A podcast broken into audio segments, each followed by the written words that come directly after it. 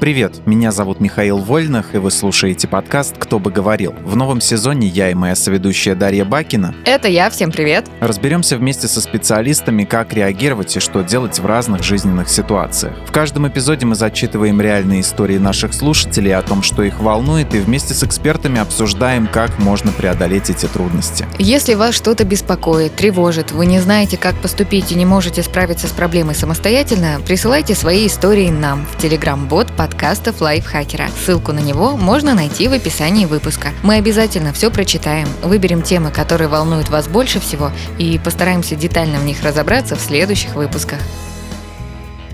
Сегодня побеседуем о подростковой, да и не только моде. Как выбрать свой стиль, когда тебе 15? Что делать, если тебя просят пояснить за внешний вид? Так ли плохо носить школьную форму? Нужно ли обязательно прекращать хиповать, когда тебе уже очень-очень много лет? На все эти вопросы ответим вместе с психологом Еленой Котовой. У Лены своя частная практика, в работе использует нарративную практику, терапию принятия ответственности и ориентированную на решение краткосрочную терапию. Лен, привет. Всем привет. Письмо к нам в этот раз пришло такое. Читаю.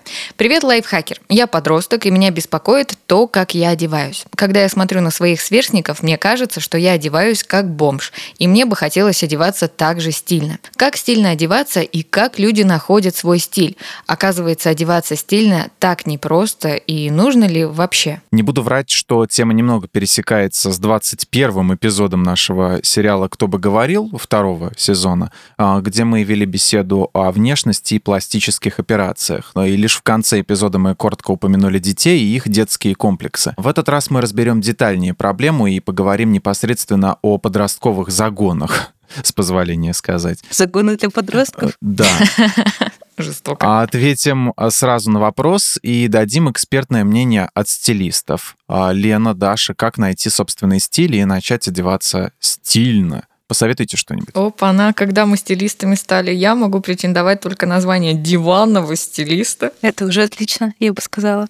Я думаю, что здесь, да, как раз тот выпуск, где мы все можем побыть стилистами, потому что просто можем, кто нам запретит. И я уже в том возрасте, где мерилова одежды — это удобная, чистая, опрятная и отлично. На этом как бы достаточно. Аскетичненько, я бы даже сказал, да. Да, и ну так было не всегда, когда-то я даже каблуки носила, сейчас я О, не да. могу представить, что я бы их надела. Я вообще давно, кстати, женщин на каблуках не видела. Сейчас новая вещь появляется, если старая вещь похожего назначения пришла в негодность. То есть что-то из этого портится, я иду за новой. А еще я любитель покупать что-то не в одном экземпляре, а в двух. О, Например, я купила зимние сапоги, походила в них несколько месяцев, поняла, отличные сапоги, мне нужны еще одни такие же.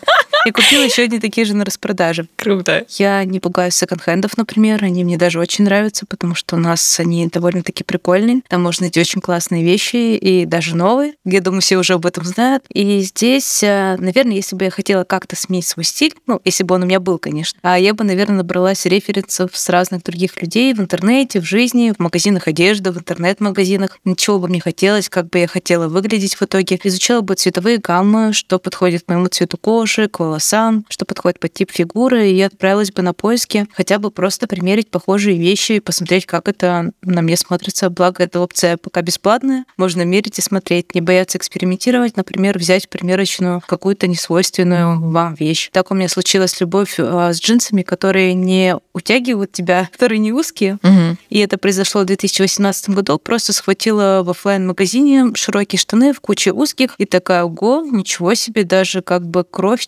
циркулирует в ногах, через щиколотки проходит. Оказывается, это очень удобно. Первые дни ходила очень странно и непривычно, а потом мне даже кто-то сказал, что очень классные штанцы, а чего ты раньше их не покупала? Типа, почему у тебя там другой был какой-то стиль? Я такая, вот, оно новое, я, широкие штаны. И как бы вся история случилась просто из-за того, что увидела штаны на распродаже, такая, ну, закину их с собой, померю. Ничего, Мгм. наверное, не получится. А оказалось, что нет, они прикольные. У меня было похоже с э, штанами скини а, и слим. Я тоже думал, что они все сильно утягивают ноги, но не то, чтобы они там что-то сильно передавливают, а в том плане, что они подчеркивают э, то, что подчеркивать не нужно. И, в общем-то, я видел одно время парней, у которых вот прям ноги палки. Ну, то есть вот две просто реально тростинки. Вот, и это выглядело стрёмно и отстойно. И я подумал, что я также не хочу, а потом я узнал, что у разных, ну, то есть у хороших брендов есть, в общем-то, нормальные модели скини, которые ты оденешь, и все будет замечательно. Замечательно. Не будешь ты выглядеть как чмо, а будешь выглядеть очень, да, очень даже хорошо, что скини это очень круто. В моем детстве мальчики носили женские штаны узкие, потому А. что мужских не было. Покупали в манго, я помню. Да, да, да, была такая тема. Какой ужас, я такого не застала. Я помню, это в документалке про Мотли Крю было, где они там все одевались так, ну, Глэмеры. ярко. А, Глэм-рок, да. Мгм. И э, в трейлере была такая фраза, где а, вот этот один парень из, из Мотли Крю, значит, там за, за ужином с семьей, да, и там его сестра говорит, это что, что говорит, мои лосины или что, типа, мои джинсы?» Прекрасно. А пока вы рассказывали все, вот то, что вы рассказывали, у меня появилось ощущение, что мне весь выпуск будет очень больно, потому что вот эти вот э, слова «это ужасно», «это стрёмно». Ну, короче, мне вообще не очень нравится осуждать людей за то, как они одеты. Мне это очень неприятно. И неприятно, когда я получаю в свой адрес какие-то такие колкости, а я частенько, если честно, их получаю, потому что у меня достаточно такой своеобразный стиль в одежде. Но вот Лена говорила, что она сейчас пришла к такому возрасту, э, где каблуки это вообще не то, что нужно, нужно, чтобы удобно. Я, короче, вот с Леной в той категории, потому что я помню в школе мне было лет, боже, 14-15, я носила каблуки 18 сантиметров, да. боже, как я ходила на них. А сейчас меня на каблуки загнать, это вообще не знаю. Только если мне заплатят за это, тогда я, может быть, надену. При каких-то других обстоятельствах это невозможно. А вообще, э, как искать свой стиль? Наверное, это, блин, очень-очень сложный вопрос. Предлагаю сразу нам с вами решить, э, что вообще такое одеваться стильно. Как это по-вашему? Ой, я сразу вспоминаю фильм, который я уже, в принципе, один раз цитировал в «Смотрителе», ну вот, ну, вставил оттуда цитату. Там был персонаж, хозяин бара, алкоголик Сан Саныч, и он, значит, поучал своих работников, говорит, слушались бы меня, одевались бы как люди, как я. Галстук итальянский, пиджак, Латинская Америка. Видно, что актер на ходу выдумывал эти фразы, то есть э, эти страны. Говорит, рубашка, Финляндия, ботинки, Япония. Вот, и я стараюсь соответствовать Сан Санычу, в общем, а, все эти заветы его чтить. Мне кажется, что на самом деле, как определить, что такое стильно одеваться, это изобрести что-то свое. Вот как э, говорил, если вам интересен пример рэпера Фараона, он говорил, что я придумываю свой стиль, вот, и как-то стараюсь э, делать его сам. Я не помню дословно, что он говорил, по-моему, у Дудя это было. Ну, то есть мне эта идея, в принципе, а, она показалась правильной, потому что, ну, как бы единственно верной. Ты придумываешь сам свое, и поскольку, ну, на него уже как бы направлены вот эти вот софиты, да, то есть э, как бы все глаза на него, и как бы, ну, какие-то глаза, да, у него есть там какой-то... А он был когда-то влиятельным рэпером а, в свое время, да, в 2016 году. И, э, в общем-то, он, э, на него обращали внимание, смотрите, если он так одевается, значит, это стиль. Ну, то есть э, то же, что потом ныне отмененный Канье Уэст а, да, продвигал, да. А сейчас, конечно, уже никого не интересует, как он будет одеваться после того, а, что он сказал в подкасте у а, Алекса Джонса. Вот. Но, тем не менее, да, у, у него же тоже такая была э, фишка, в общем-то, создавать свой стиль, создавать свое. Я думаю, а, стиль — это то, что ты сам себе придумываешь, ну, или, или, или берешь из каких-нибудь модных журналов. Это, ну, ну, не знаю, как это. Тут надо у науки спросить. А Кто у нас за науку отвечает? У нас таких людей нет сегодня, Миш. В следующий раз позовем. Я думаю, что можно открыть словарик, там будет слово стильно, и тут фотография Миши просто, типа, О, сто процентов. описания, просто стильно. Ну, я тут, в принципе, согласна с Мишей, что это какой-то элемент, когда человек что-то свое придумывает, может быть, даже не обязательно нравится другим, или это что-то, что там соответствует времени, то, что публикуют в журналах, в интернете, на показах, может быть, каких-то мод, не на вот этих вот странных, а нормальных. Мгм. А, и что это придерживается, наверное, в каком-то одном стиле. И даже если это разное, то, возможно, гармонично сочетаются. Я тут подумала, что вещи же люди сочетают, что они могут быть не одного стиля, но смотрятся красивенько. Ну, это опять так все, мне кажется, это так субъективно. Ну, то есть, блин, Да. А у, у меня есть, например, знакомая, которая любит леопардовый принт, зебра принт и меховые шубы вот эти искусственные. Ну, шубы вот эти сейчас, они вроде как в моде.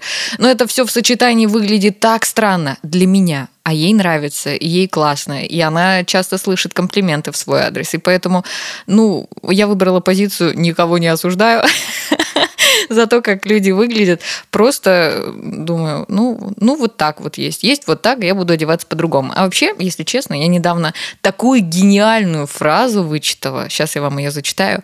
Следование моде – это хобби, а не необходимость. И знаете, я когда ее прочитала, я такая думаю, вау, вот это пушка, огонь, бомба вообще. Это для статуса. Это вообще точно для статуса, потому что реально же мы часто слышим, что вот мода – это в моде, это не в моде. А кто вообще эту моду, блин? Ну, понятно, кто ее придумывает, понятно для чего, но просто есть люди, которые топят за то, что прям нужно одеваться стильно, модно, молодежно, и у тебя должны быть самые лучшие брендовые шмотки самых топовых дизайнеров, а ну на самом деле это действительно какое-то хобби, вот как, например, есть люди, которые слушают музыку, они собирают альбомы, пластинки и прочее, прочее, прочее, а есть люди, которые, у которых хобби следовать моде, они покупают шмотки дорогие. А простым людям можно одеваться так, как ему хочется, так, как ему нравится, так, как ему кажется красиво. Потому что для меня вот, например, стиль свой – это то, как для тебя красиво. Вот, наверное, я бы так сказала. Мне нравится стиль э, в одежде у американцев, потому что им абсолютно пофигу, они максимально просто одеваются. И как бы вот такие вот различия тоже по странам, допустим, где-нибудь в Европе, во Франции, ну, они тоже э, простенько одеваются, но они вот, допустим, свой шарфик так завяжут, что ты просто по, вот просто на внутреннем уровне поймешь, что это стильно и так нужно выглядеть и этому соответствовать, просто прохожему, вот и э, какое-то вот внутреннее чувство вкуса, вот у них как-то развито, видимо, исторически, вот. Но американский стиль он такой очень простой, то есть, допустим, вот худи, в который там ходит этот Марк Цукерберг, да, основатель Фейсбука, у него тоже все очень просто, ну и как Стив Джобс тоже ходил в этом в черной водолазке, там синие джинсы, вот, и, и чё, он же, он Стив Джобс, и тоже все глаза на него, а он не фараон. Ну, тут самое интересное, что, возможно, когда он еще не стал таким популярным, а ходил, ну, точнее, не популярным, таким известным, Стив Джобс, все люди, которые видели его каждый день, думали, что а, почему он ходит в одной и той же водолазке каждый день, и, ну, это когда он стал крутым. Но они могут так думать. Да, они могут так думать. Но у него их было много, как у Питера Гриффина. Это понятно. Допустим, он открывает э, шкаф, а там одни и те же рубашки, одни и те же зеленые брюки. Это понятно. Но тут мы, наверное, опять вернулись к тому, о чем ты говорил про фараона. Типа, делай свой стиль, и если ты станешь крутым, то все будут за тобой пример его поставить под эгидой фараона выпуск. Сразу показали свой вкус, на кого ориентируемся, да. Да, но здесь история простая. Если не нравятся черные водолазки, просто не покупаешь себе черные водолазки, а там все остальные носят так же, как с леопардовыми штанами, так же со всем остальным. Не нравится, мы просто не покупаем Представляете, Стив Джобс бы ходил в леопардовых штанах. Ну, пусть ходит ходил, пусть мог бы ходить, пусть, пусть ходил, против. Пусть мог бы ходить. А вообще, если подростка так волнует собственный стиль, ну вот нашего автора письма, то может ему стоит поговорить об этом со своими родителями? Вот деньги на одежду все равно будут давать они. Или вот все-таки старшее и младшее поколение не смогут договориться из-за того, что ну всем нравится разное? Я бы не была так категорична, что договориться не получится вообще никогда. Нужно хотя бы попробовать родителям прислушиваться и вместе подумать, что можно сделать с этой ситуацией? Выделить деньги, там, не знаю, вот дать волю ребенку в выборе гардероба. Может быть, ребенок сам захочет выйти на работу, потому что подростки уже могут работать и заработать какие-то карманные деньги. Родители нам а, всем говорили, ну, мне, ладно, говорили, ну и что, что они о тебе подумают? Кто они такие? Или там, будь собой, наплю, иди с гордо поднятой головой, или не смотри ты по сторонам, оставайся такой, как есть, оставайся сама собой. Э, индивидуальность иметь это прекрасно, но вот с другой стороны школа это же небольшое общество, такой ну, микросоциум, да, в котором действуют определенные стандарты, и мы не спрашиваем, а, почему сейчас модно выглядеть и одеваться вот так, а не как в 30-е годы прошлого столетия, мы просто соответствуем. А, так вот, выглядеть как все и действовать по вот этой схеме «постригись, а то что зарос», или все же иметь свой стиль, что ребенку делать в данной ситуации, если вот у него возникла проблема? Ну, вообще тут одни родители говорили там, ой, а что тебе подумают, да забей, а другие говорили, ну что, кто что сказал? А, заметили, ребята, какая курточка у тебя новая, и что, ничего не сказали? Ах, ох, о боже мой, какой кошмар, когда ты в первый раз приперся в какой-то новой шмотке, вот это вот начинается там, ну мам, что за дерьмо? Вот. А вообще, да, школа микросоциум, и часто того, кто отличается, могут обижать даже не потому что он какой-то плохой, он просто отличается. Мимикрировать под одноклассников для подростка кажется безопасным, и часто это так и происходит, это так и есть. Но мне близка идея все таки своего стиля, а свой стилек это прекрасно, просто не у всех а, подростков есть такая опция. И не все получают здесь какую-то свою поддержку, а подростку она очень нужна. Я, знаете, сейчас вспомнила про школу в начальных классах, где-то начальных классах, класса до пятого. Ну, мне вообще было все равно, как я одеваюсь. Я даже особо на это как-то внимания не обращала. Может, у нас время какое-то было попроще, или просто это из-за того, что у нас город маленький был, в котором я в школу ходила. И мне однажды меня пригласили на день рождения и сказали, а, Даш, а чё, у тебя одежды получше нет? И мне тогда лет, блин, ну сколько было? 12, наверное. И тогда мой мир весь рухнул. А у меня была водолазка. Это кто сказал? А это сказал а, мальчик из параллельного класса. Еще там, знаешь, было в таком м, ракурсе, типа, ты смотри, какие девчонки все разукрашенные в блесточках, а ты просто в водолазке. Я такая, блин, ну да. Ой, ничего себе, ты прям как Венсдей, да? Не такая, не такая, как все была. Ну, Венсдей типа крутая. А я просто девчонка водолазки была не очень хорошей. Разница есть все-таки большая. Ну и, в общем, с тех пор я начала очень сильно загоняться и действительно а, начала замечать, что, блин, я как-то не так одеваюсь, и поэтому я очень хорошо понимаю автора письма, когда ты осознаешь в какой-то момент, что ты выглядишь не так, как все. И мне вот лично денег на одежду не давали вообще. Ну, то есть, и у меня мама была в такой позиции, что одежда – это вообще самое последнее, на что нужно тратить деньги. Поэтому в этом плане у меня было тяжелое, суровое детство. И когда я начала зарабатывать собственные деньги, это все, это был просто прорыв. И моим гардеробом часто занимался папа, и он это делал по принципу поехал на рынок себе за сигаретами, за блоком каким-нибудь, такой, о, вижу кроссовки, 41 размер, точно для дочери, а у меня был 34 тогда и сейчас, в принципе, 35 и, короче, по такому принципу иногда покупались вещи. Не, иногда были они прикольные, там всякие ага. кепки и все такое, но ну, чаще всего это было не очень хорошо. И поэтому, как я заработала первые деньги, где-то лет 14, по-моему, ага. и тоже поехала на рынок со своей подружкой, мы набрали кучу шматья, я yeah. пришла в школу тоже одетая как черт. Я сейчас, если посмотрю на эти вещи, скажу, что, боже мой, кошмар, какой ужас. Но тогда казалось, что это круто. Вот тогда реально мам, типа, теперь вы одеты как черт. Вот это вот я после рынка у нас в нашем городе. Миш, теперь нужна история от тебя какая-нибудь такая про одежду есть? Одевался ли ты как черт? Как черт? Нет. Ну, нет. Ну, Миша идеальный. Что, что? На что я надеялась, когда спрашивала? Ладно. Ну, слушайте, раз нам письмо прислал подросток, я тут про школу вам немножко рассказала, то давайте и про школьную форму тогда поговорим. Я помню, когда училась, а, нам говорили, что школьная форма помогает сохранять равенство между школьниками. То есть те, кто чуть менее обеспечен, и те, кто чуть более обеспечен, выглядят одинаково, и якобы это не дает повода для издевательств или чего-то такого. И еще, знаете, я помню, помню очень хорошо, что нам один из учителей как-то сказал, что педагогам это на самом деле тоже помогает, вот наличие школьной формы, что часто дети обеспеченных родителей одеваются ну слишком хорошо, то есть дорого-богато, и это может оскорбить учителя с не самой большой зарплатой, а вот если школьная форма все-таки есть, все выглядят одинаково, и якобы у преподавателя таких терзаний душевных нет. И вот у меня вопрос, неужели только вот из-за этого и нужна форма, и нет других других способов решить какие-то подобные проблемы. Вообще такое мнение есть, что те, кто выбирают вести школьную форму, используют равенство как аргумент, что форма поднимает успеваемость, влияет на поведение, подчеркивает какое-то единство требований ко всем ученикам, что дети не будут отвлекаться на кто во что одет, обсуждать как-то эту тему. И последнее крупное исследование, которое проводилось в США, но проводилось на 6 тысяч человек, по-моему, или даже больше, дало довольно такие интересные результаты. И ребята участвовали там, по-моему, до пятого класса включительно. Участвовали и государственные школы, и частные школы.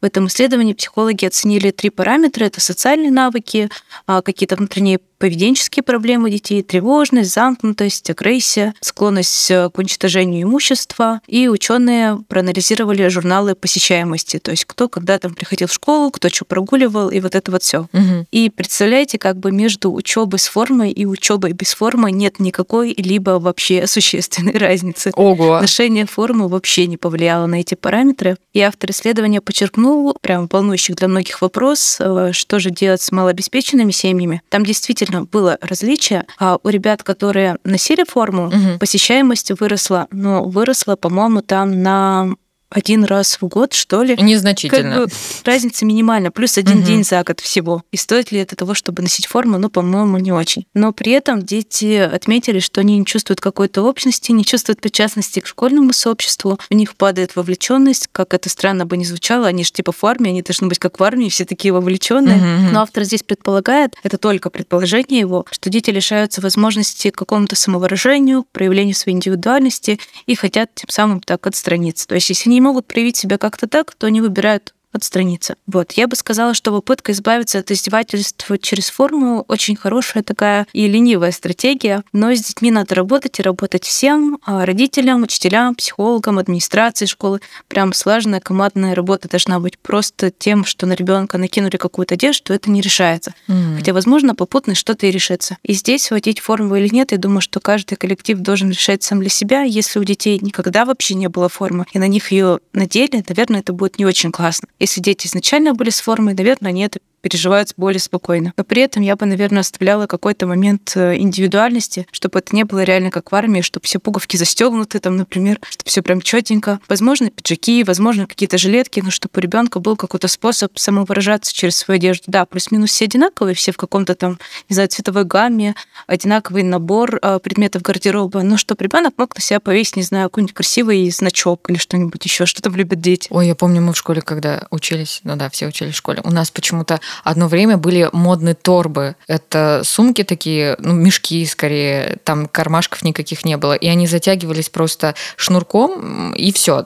И на этих торбах рисунки какие-то были, там эмо, готы, рок-группы, гробы какие-то, кресты. И вот это вот единственная вещь, в которой мы могли самовыразиться. Еще мы на дневниках рисовали. Боже, почему-то у нас было модно не какие-то крутые дневники себе покупать, а рисовать какой-то крутой рисунок самому и вот так вот оформлять свой дневник. Мне девочка нарисовала на дневнике, я помню, Бивиса и Батхеда. Вау! Прям очень Вау, похоже. Круто было. Да, она художница была. У нас раскрашивали дни, которые какие-то для 8 марта или что-то такое, когда мы не учимся. И ты пишешь там «не учимся», какие-то Е. цветочки, сердечки, вот это вот все. А потом всех к директору вызывали с вашими кучей дневников. Говорят, это что такое? Не, вот это разрешали, кстати. Там сначала идет нудятина, типа, что задали, задали, задали, потом один день радости, потом снова нудятин, нудятин, нудятин. Что делать школьнику, если его на полном серьезе просят пояснить за шмот? Э, Будь то просто дорогая одежда или какая-то субкультурная тема, вроде там нашивок Stone Island или кроссовок New Balance, может быть, там какая-то, не знаю, футбольно-фанатская тема. А, Или объясниться, например, почему он, парень, выкрасился вдруг в зеленый цвет, как девочка, и сделал пирсинг, как девочка. Соответствует нормам быдла, отстаивать свое право на самовыражение и получать за это на регулярной основе, или менять школу, писать заяву в полицию и вообще, то есть раскручивать э, самому, кипятить это дело, так сказать, разогревать этот котел, пока, в общем, проблем не решится. Блин, про пирсинг как девочка, это так забавно, потому что у нас Мгм. и мальчики, и девочки кололи пирсинг э, даже прям, ну, не знаю, на какой-нибудь тусе ручкой в ухо себе. И потом человек в маршрутке ехал вот так вот куда-то. Какая А, жесть. да, губу так кто-то мог прокалывать по 350 раз, там язык, потому что, ну, естественно, он быстро заживает, а дети им там нормально не обрабатывают, нормально не пользуются там какими-то сережками хорошими. То есть это происходило как будто регулярно на каждом каком-то собрании. И даже у меня был случай, когда я прокалывала однокласснице ухо. Но А. я делала это максимально аккуратно, со всеми вообще возможными способами, которые можно было сделать не ручкой. Все было стерильно и хорошо. Мне она даже, по-моему, сейчас все еще носит э, эту сережку. Ого. Что делать с э, обидчиками? Всегда надо помнить, что школьник, которого обижают, не виноват, и на разном этапе будут разные действия. Например, если это только начало, то есть это только начало происходить, что человека обижают, обидчик только прощупывает почву, на этом этапе можно постараться не обращать внимания, не выходить из равновесия и не кормить своего преследователя. Иногда этого достаточно, особенно в начале. Постараться не вступать в конфликт, прекращать разговор, просто прям стоп, мне это неприятно, и оканчивать на этом какое-то взаимодействие. Вряд ли обидчику интересны причины цвета волос, пирсинга там, или что-то другое. Преследователь ам, он же обидчик, хочет чувствовать себя сильным, важным, и вот таким себя он может почувствовать через свою жертву. Если это не единичный случай, или если конфликт перешел уже в какую-то физическую плоскость, то есть э, ребенку там портят вещи, его могут избить, ударить или что-то такое, то нужно заручиться помощью взрослых. Буллинг — это проблема не одного и не двух учеников, а всего коллектива, включая учителей, родителей. В одиночку с ним не справиться. Полиция и смена школы тоже возможный вариант. И я знаю много кейсов, когда просто переход из одной школы в другую решал этот вопрос. Но это такое прям серьезное явление, на которое не нужно забивать, нужно всем участвовать, разговаривать как с жертвой, так с родителями жертвы, так и с э, преследователем и родителей преследователя, потому что никто из них так особо не виноват на самом деле. Преследователю тоже нужно объяснять, почему вот так вот делать не стоит. Почему вообще людям так важна одежда и важно не отставать от других по внешнему виду? Мне кажется просто, что это особенно остро чувствуется как раз в подростковом возрасте, когда еще вот нет своих денег, а, чтобы купить то, что хочется, а родители считают, что нужна другая одежда, а не та, что нравится именно тебе. Как мы уже когда-то говорили, в подростковом возрасте родители уже не такой авторитет для подростка, для него становятся авторитетом сверстники, и ему хочется влиться вот в эту самую тусовочку. Угу. Для него важно мнение этого коллектива, в котором он находится, и это нормальный этап взросления. В одежде встречают, это первое, я имею в виду внешний облик, угу. и иногда даже последнее, что в нас видят люди, то, что не замечают. То есть не все узнают наш как-то внутренний мир, не заглянут нам в душу. Не перед каждым на улице мы показываем а, свою какую-то личность, внутренний мир. А внешность видят все. Внешность мы показываем чаще всего. Правда ли, что именно в школьном возрасте зарождается стремление к свободе самовыражения, и если это подавлять и не развивать именно сейчас, то во взрослой жизни будешь безликой серой массой? Или вообще не важно, когда ты к этому придешь? Чем раньше ребенок понимает, что может быть собой, тем проще ему будет в будущем. Но это не значит, если в детстве заставляли быть удобным ребенком, и сейчас уже ты взрослый человек и не можешь решить даже, какую еду ты любишь, что это никогда вообще не справится, что человек не узнает себя, не поймет, что ему нравится, а узнает, просто нужно будет этому учиться. Поэтому самое классное, что можно сделать, это начать уже детям учиться а, в юном возрасте, а родителям не мешать. У детей это как-то естественно обычно происходит, то есть у них есть какие-то интересы, стремления. Чаще всего это обрывается просто на родителях. Поэтому детям, наверное, делать то, что они делают, родителям где-то помочь, где-то не мешать. У меня вот вопрос всегда возникает, вот когда какие-то подобные темы появляются, почему в школе нет какого-то урока, где будут учить, как сочетать цвета, как сочетать одежду. Или, может, это на ИЗО должны были делать, но нас, на, нас не научили этому, или у меня какое-то странное ИЗО было. Ну, то есть, мне кажется, это такие важные вещи, которые можно было бы в школе просто исключить, ну, как научить детей, и они бы просто не заморачивались по этому поводу. У нас, например, в школе у девочек э, труды были, мы там одежду шили, фартуки какие-то, что-то было такое. Мы тоже но шили, вот, да. Да, но почему вот в это бы не вклинить еще какую-то модную часть, что ли? Вот почему Почему такого нет, я не могу понять. Почему об этом взрослые люди, которые составляют школьную программу, не думают? Мне это возмущает. Есть очень много вещей, о которых взрослые не думают, что неплохо было бы включить в школьную программу, но она и так кажется уже перенасыщенная, поэтому Здесь есть место только разговорам о важном, но ничему другому. У нас была такая история с тем, что мы разбирали костюмы, это было да, на ИЗО, и плюс дополнительно это было на кружке ИЗО, куда я ходила, mm-hmm. и там мы рисовали наряды и такие а типа модельеры. А это было на трудах, да, где мы шили всякие фартуки, нам там немножко педагог рассказывал. И это было у нас на такой производственный комбинат, куда увозят детей где-то в 10-11 классе, они получают профессию. В мое время это еще было, мы ездили раз в неделю в специальное предприятие, ага. А, где ты учишься чему-то. Там были разные варианты. За все время обучения моя судьба сложилась так, что мне помотало по факультету психологии, по факультету машинописи. Мы там печатали на машинках печатных, и Ого. факультет швейного вот этой вот всей истории, он был последний. То есть у меня есть бумажка, что я какая-то там швея какого-то там разряда. Вот, и там можно было выбирать разные профессии. Вот на этой швейной истории, да, нас учили. Но я тогда, если честно, не училась. Я тогда купила футболку, папа помог мне ее перешить, я сказала, что ее шила я. Вау. Слушай, у нас тоже что-то такое было, но у нас не было выбора, куда нам идти. Мы все шли э, учиться водить машину. Ну, как учиться О. водить машину? Просто писать а, какие-то конспекты, и за рулем, конечно же, никто никогда не сидел. Вот, вот, вот такое у нас было. А вот автор письма спрашивает, как люди находят свой стиль.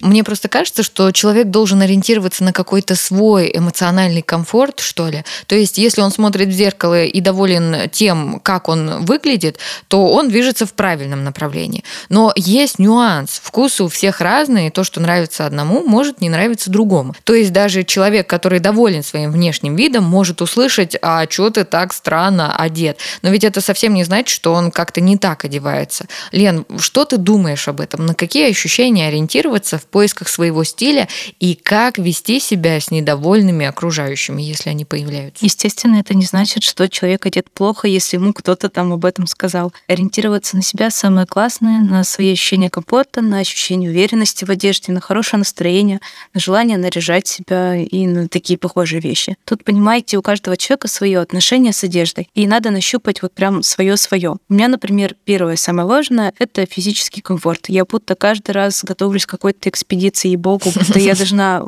там в любой одежде смочь сесть на шпагат, там, если мне это потребуется в любой ситуации, пусть даже не умею садиться на шпагат. Для кого-то это вовсе не на первом месте, кому-то нравится, там, не знаю, чтобы одежда была какой-нибудь там блестючей, прикольной, классной, а, экстравагантной, может быть. И окружающие в этом плане не очень надежные ребята. Можно показать одну и ту же кофту разным людям, и кому-то она понравится, кому-то нет. Кто-то скажет, да я уже в такой стою, типа, ты что, не видишь, она прикольная. Угу. И выйдет собрать а, свой стиль, чтобы он нравился вообще всем. То есть разным людям покажи картинку, они скажут, вот это хорошо, вот это плохо. И даже если мы откроем вот эту запрещенную у нас социальную сеть, я думаю, многие видели картинки, где вот это модно, вот это колхоз, самое популярное. То если открыть комментарии, можно увидеть, что ну для кого-то модно это модно, для кого-то колхоз это колхоз, а у кого-то наоборот, а кому-то и то, и другое нравится, хотя там могут быть совершенно какие-то разные варианты. И нравится всем — это нереалистичный запрос, как вести себя с недовольными ребятами как вариант сказать, эм, что вам нравится. Жаль, конечно, что человеку не понравилось, но такое бывает. Вы не 100-долларовая бумажка, как говорится.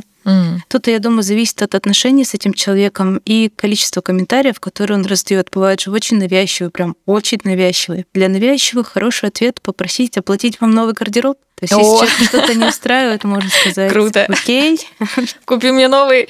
Если что, моя карта вот, я с радостью принимаю донаты на свой новый лук. А, хорошо, что ты это заметил, я как раз ищу свой стиль. Буду признателен, присылай мне ссылочки, я все куплю, поищу свои размеры, деньги вот сюда. Обычно люди очень быстро сдуваются после этого, когда они чем-то недовольны, ты говоришь, окей, купи мне как надо, и все, их след простыл. Класс, теперь это будет э, топ в моих ответочках недовольным гардеробом, потому что до этого, если какие-то у меня вопросики такого рода возникали, я отвечала так, как говорит моя бабушка. Не нравится, не смотри. Все это э, был мой топ. Но вообще, ты вот просто в самом начале подкаста говорила про джинсы, которые ты случайно схватила, вот эти широкие ты их надела, и тебе все стали говорить, что «О, а что ты раньше такие не носила?» ну, Все, это один человек, один я был? за него зацепилась. Ладно, ладно. У меня просто а, была такая ситуация в школе. Я помню, долго-долго носила челку, а потом такая, мне не нужна челка. И я, короче, начала ободок носить, чтобы... и, ну, собственно, челку начала отращивать, чтобы она вровень с остальными волосами была. Ну, короче, лоб я открыла. И я помню, когда я а, начала носить ободок, мне все стали говорить, а, Даша, как тебе идет? Ну, то есть, знаешь, вот как когда вот такое что-то возникает, какая-то кардинальная перемена во внешности, и все тебе говорят прикольно, ну, наверное, на это стоит обращать внимание. Или если да, это приятно. все говорят, что что-то прям отстой, то, наверное, тоже стоит э, задуматься. Или нет? Вот что ты в таких ситуациях думаешь? Я думаю, что какая-то обратная связь разрешена, если она позитивная, либо нейтральная, особенно касательно внешности. Если угу. какую-то обратную связь не запрашивали. Если человек серьезно приходит к тебе в костюме Киркорова, такой весь в блесках, перьях, и такой, ну скажи честно, я как черт делаю. И он готов услышать какую-то обратную связь, ее можно сказать. Но ага. в целом я придерживаюсь правила, что особенно про внешность, говорим либо что-то нейтральное, либо позитивное, либо вообще молчим, чтобы не портить отношения с человеком, потому что мы ему скажем, что у него челка дебильная, и он весь оставшийся наш разговор только об этой челке будет да. думать, что будет неприятно, Точно. обидно, он с этой челкой ничего не сделает в моменте, она не отрастет у него за три секунды, поэтому Нейтральная, либо позитивная. Негативная только по запросу. Но ведь можно же выглядеть опрятно, но просто и без претензий. Вот да, некоторые одноклассники по-любому будут таскать шмотки круче, но и это, кроме них самих, мало кто оценит и заметит, по большому счету. А как прийти к логическому заключению, что можно понравиться себе в зеркале, но окружающим, по большому счету, вообще нет дела, как ты выглядишь, только если уж ты совсем не а, забил на правила личной гигиены. Забил на правила личной гигиены очень часто история у мальчиков-подростков. Такое ощущение, что все этот период проходят. По крайней мере, я слышу от э, моих подруг и то, как они жили со своими братьями. И тут, понимаете, такая штука, пока ты подросток, тут реально могут заценить твой шмот. То есть реально могут сказать классно и прикольно. И когда я училась, такое было. Но это не значит, что ради того, чтобы кто-то кто-то что-то заценил, стоит перекраивать свою жизнь и подстраиваться под это. Подростки очень часто следуют какой-то волне моды. Я это замечала тоже в школе, пока работала, потому что если становились, становились модные чокеры, то все в чокерах, например. И в этом нет ничего плохого, если следовать этой моде. Есть возможность, есть желание, это прям реально нравится. Вот чокер — это просто новое я, я хочу его носить. Но если нет, если это не нравится, если нет возможности и какого-то там желания, то вовсе не обязательно главное, чтобы вещи, которые есть на вас, нравились вам, были комфортны вам и, возможно, были уместны, потому что это еще и школа. Опять-таки, не все варианты одежды доступны, пока ты учишься в школе, там тоже есть какие-то правила. Например, нельзя прийти опять-таки в перьях, как Филипп Киркоров, и сесть рядом с одноклассником, возможно, это немножко будет мешать и отвлекать. Да, перья будут в тетрадку за залазить, конечно. Да. А как родителям воспитать чувство вкуса у ребенка, даже вот не только в одежде, но и в музыке, там, в юморе, в живописи в какой-нибудь, вот в кружки и секции записывать, что делать? Показывать ему разное, знакомить с разной музыкой, объяснять какие-то шутки и оставлять место для выбора. А вы одеваете ребенка в какой-то там, не знаю, красивый благородный casual, а он такой, хочу футболку с Титаником или с Эльзой. И вы покупаете ему футболку с Титаником и с Эльзой, и это окей, потому что он это выбрал, ему это нравится. Здесь, наверное, надо понимать, что иногда наши вкусы могут сильно различаться, что для нас хороший вкус, то для ребенка пока или вообще может быть не актуально. Ребенок выберет сам то, что ему близко, и да, возможно, не в нашем вкусе. И давайте напоследок поговорим немного о бабулях и дедулях, а то все о детях да о детях. Вот почему люди так остро реагируют, когда старшее поколение одевается не по возрасту? Можно услышать что-то вроде «А, в 60 лет носить юбку выше колена, позор какой, зачем так молодиться, и смирись со своим возрастом». Если в 70 не хочется ходить в сереньких шляпах и потертых пальто, лишь бы соответствовать возрасту, то что делать? Слушать людей или делать все-таки как хочется и как нравится? Это какие-то прям стереотипные старые установки. Они бывают совершенно дикие. Я там где-то читала, что в 35 уже хоронят, и в принципе, ну, волосы длинные уже носить нельзя, то есть их надо обрезать почему-то, да. Ничего А, себе. я просто пугаюсь этого возраста, когда мне будет 35, что случится с моими волосами, я всегда была с длинными. Вот. Будто бы этого уже поменьше становится, ну, в моем окружении, по крайней мере, поменьше. То есть люди разных возрастов одеваются по-разному. Что делать, если не хочется следовать этой брехне? Исследовать уж в 60-70 лет, то человек точно никому ничего не должен. Эти утверждения, что в 60, в 70 лет что-то неуместно, они ну, немножко нерациональные. Вот до 59 значит ок носить юбку выше колена, а в 60 нельзя. Там что в целом в 60 меняется. А в 60 лет и один месяц еще можно или там уже поздно? Или прям все. А в 40 лет с длинными волосами можно ходить, а в 39, а в 41. То есть тут такие вопросы, ну как бы кто определил вот эти вот возрастные нормы, возрастные какие-то категории, когда что можно носить и что нельзя носить. Когда задаешь себе такие вопросы, то видишь, что эти утверждения нелепо. То есть до 60, да, можно, а 60 с половиной. Типа все в сивке выкидываются. Нет, ведь поэтому можно носить то, что нравится, тем более в 60-70 тут человек, правда, уже, мне кажется, слишком много последовал а, по какому-то зову других людей и уже может оторваться и одеваться так, как ему нравится. Особенно на пенсии, кстати. Лен, большое спасибо тебе за эти ответы. А, Предлагаю подвести небольшой итог и ответить на несколько вопросов коротко. Как найти свой стиль? Чтобы найти, нужно искать, не бояться экспериментировать. С одеждой тут большой простор. Можно примерять, смотреть. а, И не одежда единой. Можно еще обратиться там, к своим волосам, стрижкам, а, поиграть как-то с цветом волос, с укладками. В общем, искать. Школьная форма или свободный стиль? Я все таки за свободный стиль. Как отстоять свой стиль перед родителями и донести, что вам это нравится? Говорить с ними, объяснять, почему вам это важно. А родителям вспомнить себя в подростковом возрасте, потому что, скорее всего, им это тоже было важно. Драться с хулиганами или сливаться с серой массой? Драться не стоит, но противостоять буллингу можно и нужно, и ребенок не обязательно и вообще не должен делать это в одиночку. Это не вина ребенка, что так получилось, это проблема всего коллектива в целом, прям большого-большого коллектива, потому что а, в буллинге есть жертва, есть человек, который преследует, а есть свидетели, есть свидетели, есть ребята, которые, наоборот, поддерживают там жертву. Поэтому это прям вопрос очень большой группой людей. Это был подкаст «Кто бы говорил». Большое спасибо всем, кто слушал этот выпуск. И мы, конечно, еще раз благодарим Лену Котову за участие и за лучшие советы во Вселенной. Лучшие, Лена, необычные. Спасибо тебе. Пожалуйста. Напоминаем, что свои истории и вопросы вы можете присылать в наш телеграм-бот подкаста Лайфхакера. Ссылка в описании. Слушайте нас на всех удобных платформах, комментируйте, ставьте лайки и звездочки. Ну а мы с вами прощаемся. Всем пока. Пока-пока. Пока-пока.